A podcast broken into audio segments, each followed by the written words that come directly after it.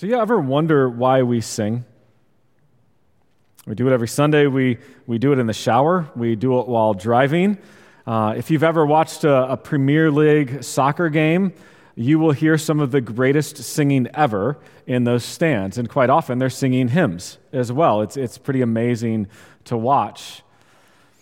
But there's singing all around us, and, and also not just in humans, but there's song in nature consistently. It's one of the primary beauties of spring when the songbirds return, and I can sit on my front porch and just hear the sound of spring. You know, honestly, at this point, I'm, I'm more interested in why we as humans sing. Immanuel Kant wrote If music confer, confers no survival advantage, where does it come from, and, and why does it work? Looking some at the answers I found exploring this question, well, we sing because it's actually a very basic human need to do so. It's an expression of emotion that engages uh, the, the, the more of the mind and, and the body. Uh, one doctor and UCLA professor said the primary impulse to sing is to express something welling in, up inside you in a way you yourself enjoy. There's a deep physiological and psychological impulse to express emotions through language and song. Margaret Schapper, a USC professor of voice, said singing is the cheapest therapy you can find. Learning to sing. Singing has the ability, it has the, the power to alter our mood. Some studies have actually shown that singing for 30 minutes in particular with a group of others, will release a, a sizable amount of oxytocin into your system. And oxytocin is that, very, that bonding chemical that our body produces. Harvard scholar stated that music is an evolutionary adaptation, one that helps us navigate a world rife with contradictions. As we see what's going on in the world and we sing of hope and of joy. And I would agree with much of what these answers have, have put forth, but there is something I think that they're missing. And that's that singing is a reflection of what people, people created in God's image would do. Because our God himself is a singing God. Think of Zephaniah 3:17, "The Lord your God is in your midst, a mighty one who will save. He will rejoice over you with gladness. He will quiet you by his love. He will exult over you with loud singing. And there's times when I just want to imagine what the singing of God sounds like. I've been in large conferences, you know, rooms full of 6,000, 15,000 men singing hymns. And it's glorious, and you hear harmonies and everything else but I don't think it could compare to the singing of our Lord. I read an article by Jonathan Leeman on this idea, and he gave three reasons why we sing as believers. One, we sing to own and affirm the word. It's the way that we respond to God's revelation of himself. We sing it back to him. We sing it back and we affirm it to one another. We also do it to engage our emotions with God's word. Our affections are animated as we sing. We sing of joy and lament and praise. And third, we sing to demonstrate and build our unity. Colossians 3 15 and 16 says, And let the peace of Christ rule in your hearts, to which indeed you were called in one body, and be thankful. Let the word of Christ dwell in you richly, teaching and admonishing one another in all wisdom, singing psalms and hymns and spiritual songs with thankfulness in your hearts to God. Singing is integral to how we teach and admonish and, and build one another up. It's interesting. Singing, you know, wasn't one of those answers. Singing releases that bonding chemical as we do so together. I, I wonder why that's so, right? And during Advent, I think singing comes to the fore a bit more than even normal. Christmas songs may be played way too early for some of you, like, you know, the beginning of July or something like that. And, and in particular, some of them you don't like because honestly, some of them are really bad that you hear on the radio. Um, I don't want to hear Christmas Baby ever again.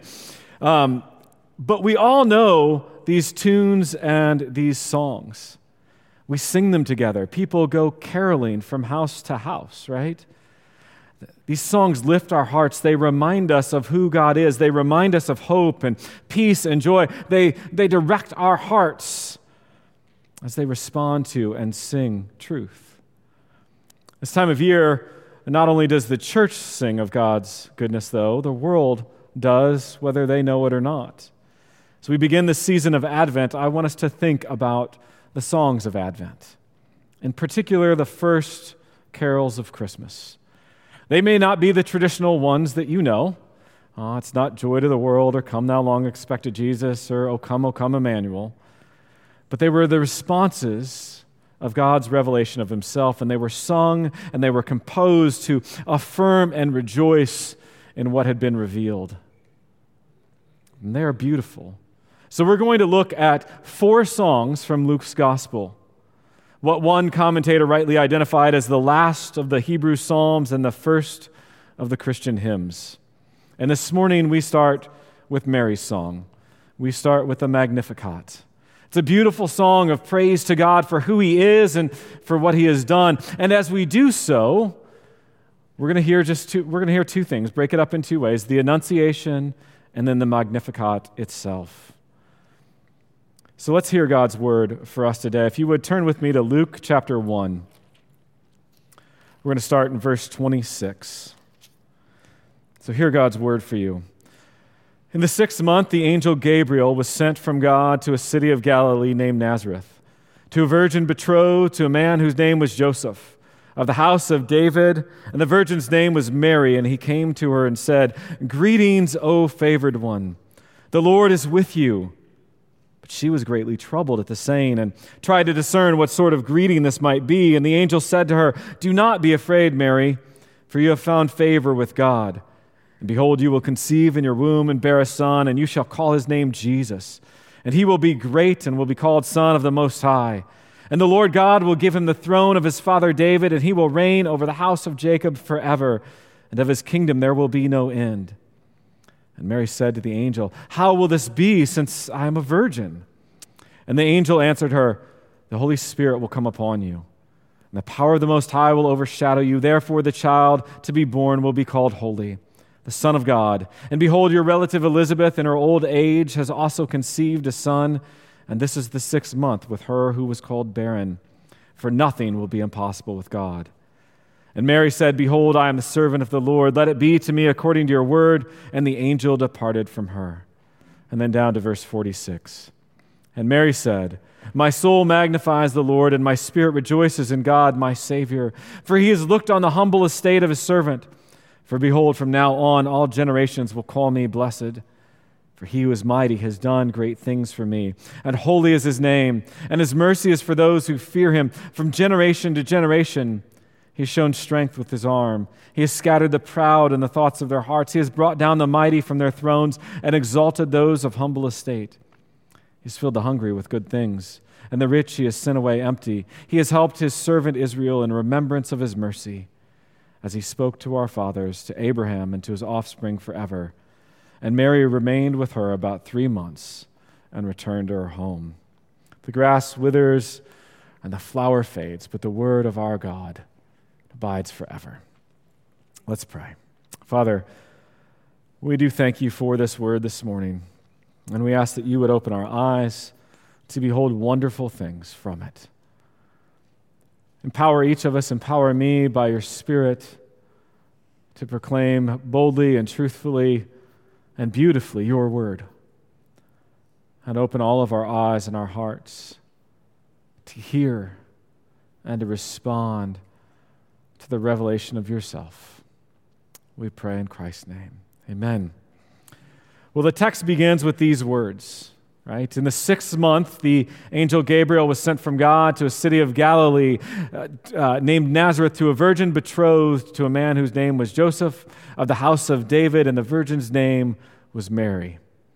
Here in the very beginning verses, we see a, a, a lot of detail, a great deal here. We have an angel named Gabriel. He's sent to a very specific place to bring news to a very specific young woman.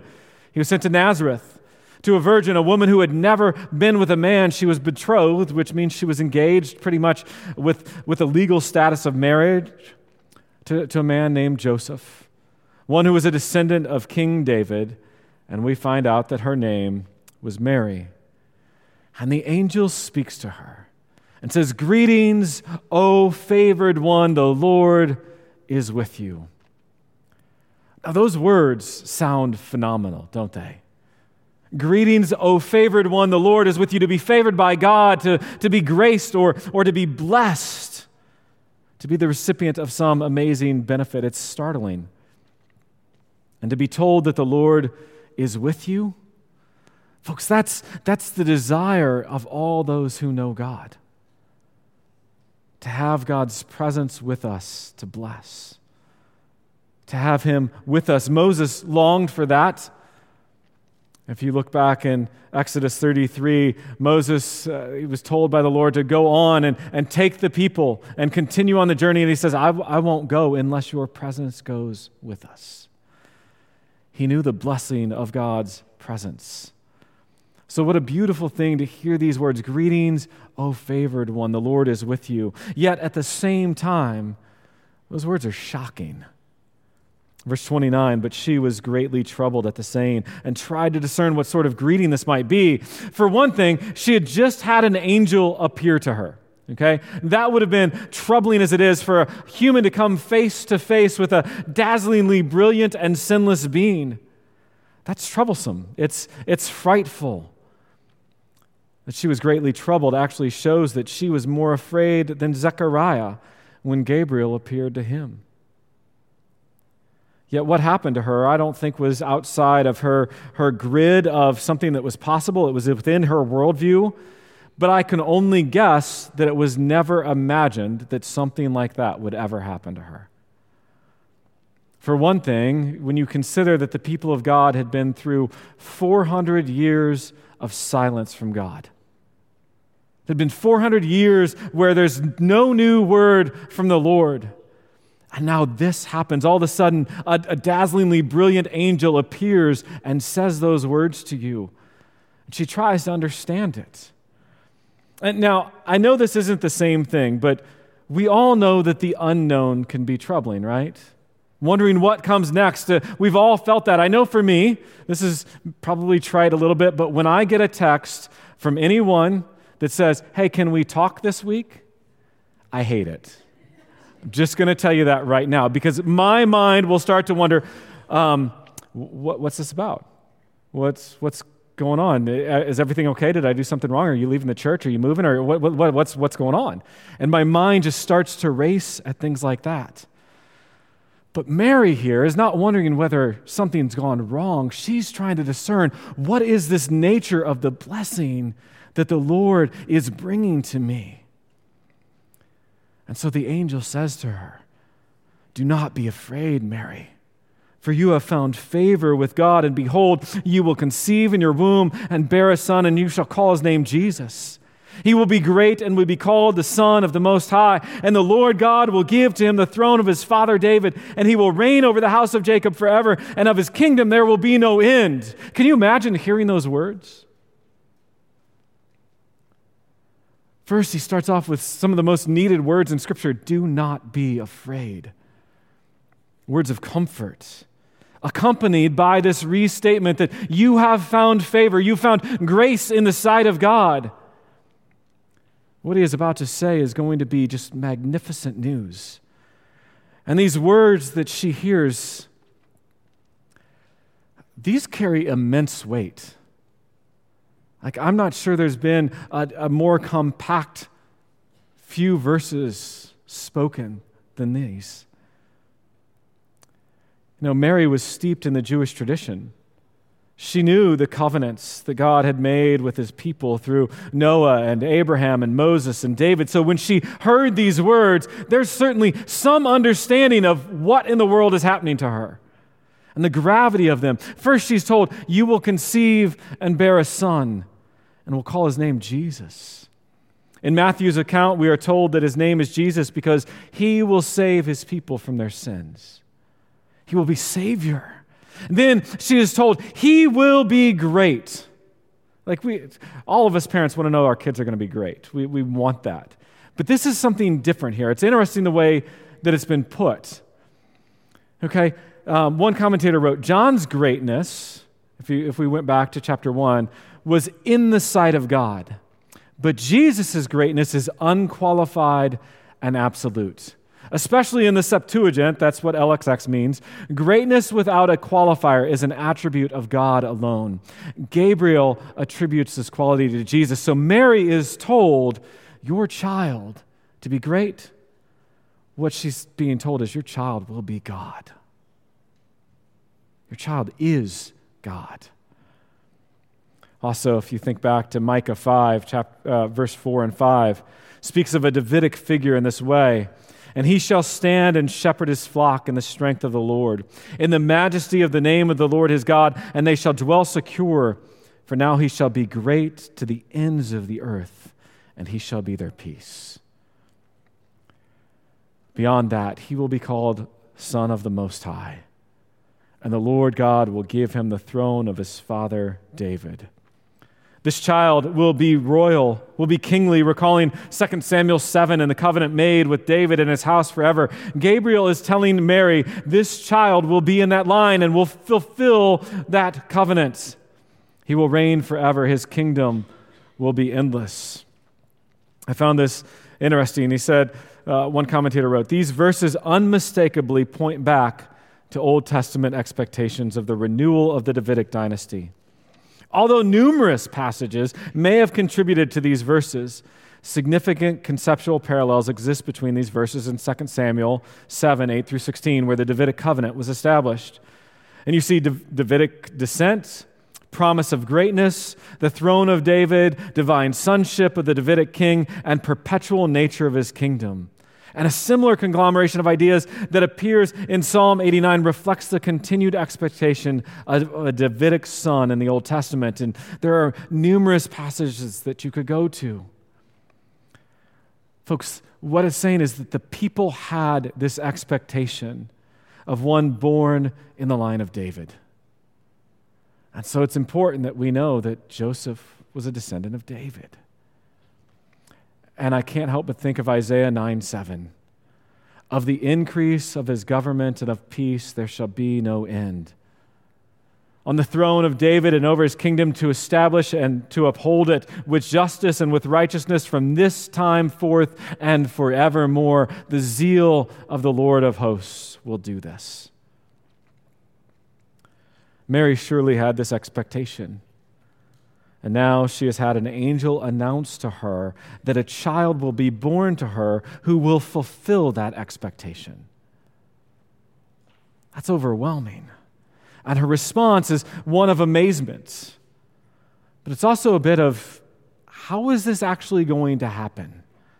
It, isn't a, a doubting that, the, that God is powerful enough to do this, that God can do this, or doubting what is said, but wondering simply because she's not married. She says, How will this be since I am a virgin? And Gabriel answers in verse 35 The Holy Spirit will come upon you, and the power of the Most High will overshadow you. Therefore, the child to be born will be called Holy, the Son of God. And behold, your relative Elizabeth, in her old age, has also conceived a son. And this is the sixth month with her who is called barren, for nothing will be impossible with God. Here's how. Here's how it's going to happen. The, the, the power of the God that created the universe will be exerted upon you. The Spirit of God will work, will overshadow you. God's Spirit will be at work. God's Spirit has always been at work. J.C. Ryle wrote In every step of the great work of man's redemption, we shall find special mention of the work of the Holy Ghost. Did Jesus die to make atonement for our sins? It is written that through the eternal Spirit, he offered himself without spot to God. Did he rise again for our justification? It is written that he was quickened by the Spirit. Does he supply his disciples with comfort between the time of his first and second advent? It is written that the Comforter, whom he promised to send, is the Spirit of truth. Folks, the Spirit of God has been overshadowing in a good way. Sometimes we can think of that word maybe in a bad way, but overshadowing the people of God from the very inception of God's people. He's been working in conjunction to bring about our salvation and glory, and this Spirit will come upon Mary. And the child will be holy, sinless, the Son of God he must be. In order to fulfill the law perfectly, he must be to be the Lamb of God that takes away the sins of the world. Folks, this announcement that Gabriel gives to Mary must never get old for us. It may be heard over and over and over again, but it must never get old. And then he gives a final confirmation in that he tells Mary that your relative Elizabeth, you know, the lady that everybody said was barren, she's actually six months pregnant. And in essence, says nothing's impossible for God. Mary would probably think back to, to Sarah and that she bore a son in her old age. And then Mary responded in humble faith Behold, I am the servant of the Lord. Let it be to me according to your word. And then she visits Elizabeth. She goes and she visits her relative. And verse 42, which we didn't read earlier, but it says this Blessed are you among women, and blessed is the fruit of your womb. And why is this granted to me that the mother of my Lord should come to me? For behold, when the sound of your greeting came to my ears, the baby in my womb leaped for joy. And blessed is she who believed that there would be a fulfillment of what was spoken to her from the Lord. So Mary goes from hearing what Gabriel said to having this greeting from her relative. And all of this, all of this engenders a response. It has to. God is about to change the course of history. And how is he going to do it? Through a baby in the womb of an obscure young woman from Nazareth. And Mary is so moved by all this that she breaks out in song. My soul magnifies the Lord, and my spirit rejoices in God, my Savior. Folks, when, when someone recognizes the work of the Lord, when they've experienced the work of the Lord, when they see it, the, the natural reaction is joy and praise. It's singing. This is the heartbeat of Christian living, magnifying the Lord. This is mankind's chief end, isn't it? To glorify God and to enjoy Him forever. Philip Ryken wrote, To magnify means to enlarge. And what Mary wanted to enlarge was her vision of God. Her goal was to show His greatness she wanted to magnify God, not her own position as the mother of the Son of God. She knew that she was blessed because of who God was, not because of who she was. Therefore, she wanted God to be seen, to be great, not herself. The way to show this was not by thinking only about what God was doing in her life, but by enlarging her vision to see the majesty of God. My soul magnifies the Lord. She longed for that, in all, uh, for, for God to be magnified and praised and glorified in all He is and in all He does. And she does that. She continues on in her song as she recognizes God's work. Verse 48 4. The word for helps tell us why she's magnifying. What, what is this that, that really started it? For he has looked on the humble estate of his servant. For behold, from now on, all generations will call me blessed. For he who is mighty has done great things for me, and holy is his name.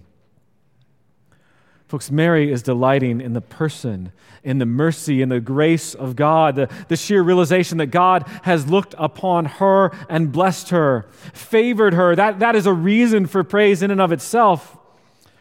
She's blessed in that God chose her to be an integral part in the grand work of redemption, but her focus is not on herself.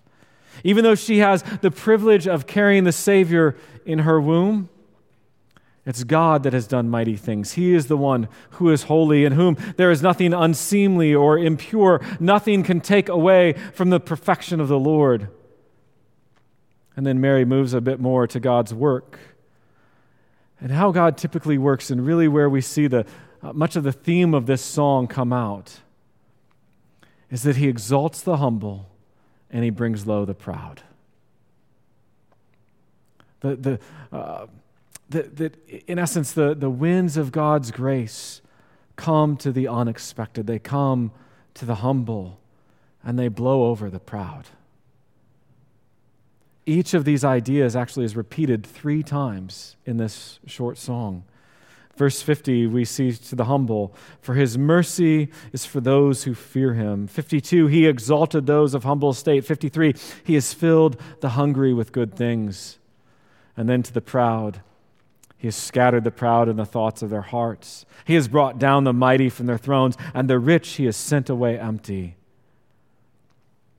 Folks, the coming of this child would turn the world upside down. The proud in, in their intelligence and their position and power and in their wealth, they are brought down. They are brought down.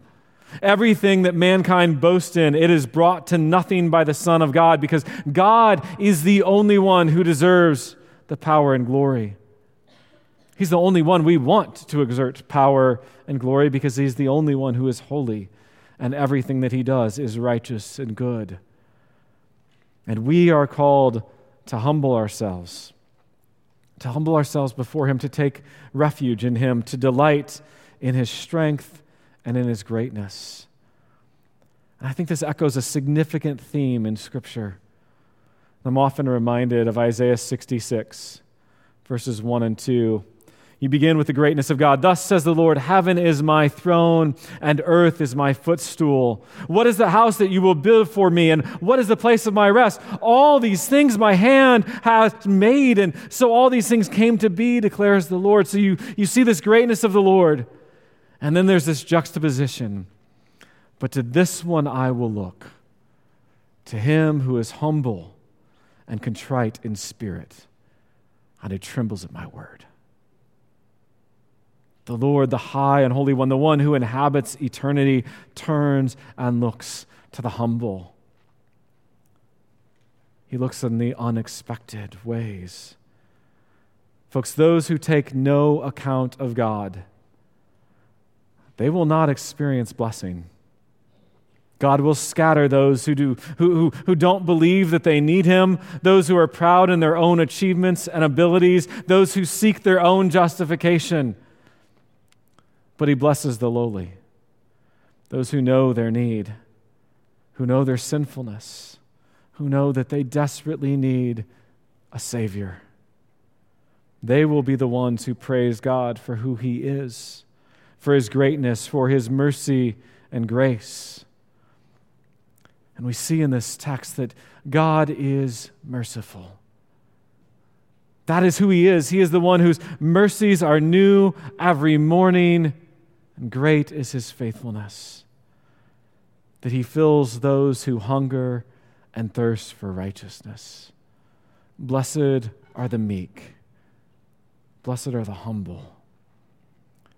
And so, with the coming of this child, who will be born in a stable to an obscure young virgin, we see this upside down nature of the kingdom clearly demonstrated. All that we take pride in is brought low.